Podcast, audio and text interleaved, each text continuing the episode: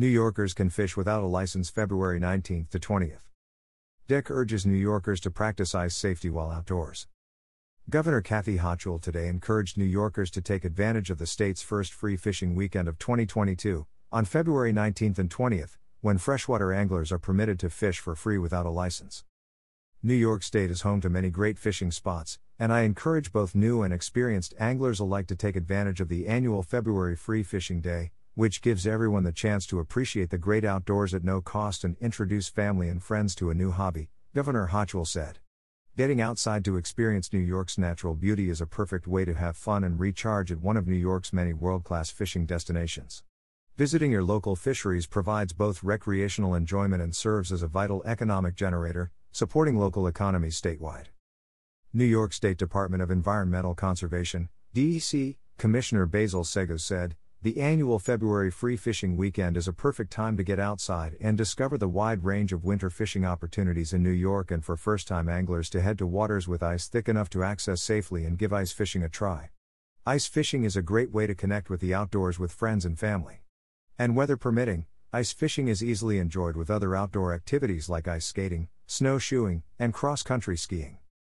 Those new to ice fishing are encouraged to download the ice fishing chapter of DEC's iFish NY Beginner's Guide to Freshwater Fishing for information on how to get started.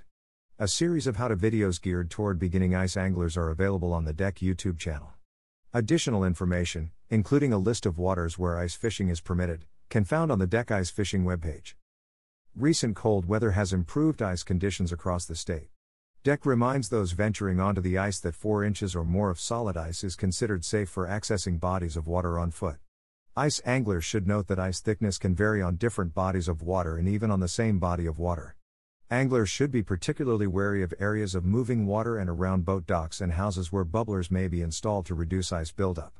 The presence of snowmobile tracks or footprints on the ice should not be considered evidence of safe ice conditions. Individuals are strongly encouraged to check ice conditions and avoid situations that appear to present even a remote risk. Before testing ice thickness with an auger or spud, visit DEC's website to learn more https www.dec.ny.gov outdoor slash 119684.html. New York's Free Fishing Days program began in 1991 to give people who might not fish a chance to try the rewarding sport at no cost, to introduce people to a new hobby, and to encourage people to support the management of the state's freshwater fisheries by purchasing a New York State fishing license. February's free fishing days are the first of several planned for 2022. Additional free fishing days include June 25th and 26th, September 24th, National Hunting and Fishing Day, and November 11th, Veterans Day.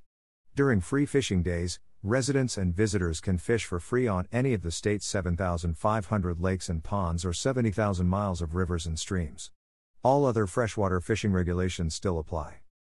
Fishing and hunting in New York build a sense of stewardship of fish and wildlife resources and habitats, provide an opportunity for experienced hunters and anglers to share their knowledge with others, and promote participation in hunting, fishing, and recreational shooting through the mentoring of young hunters and anglers.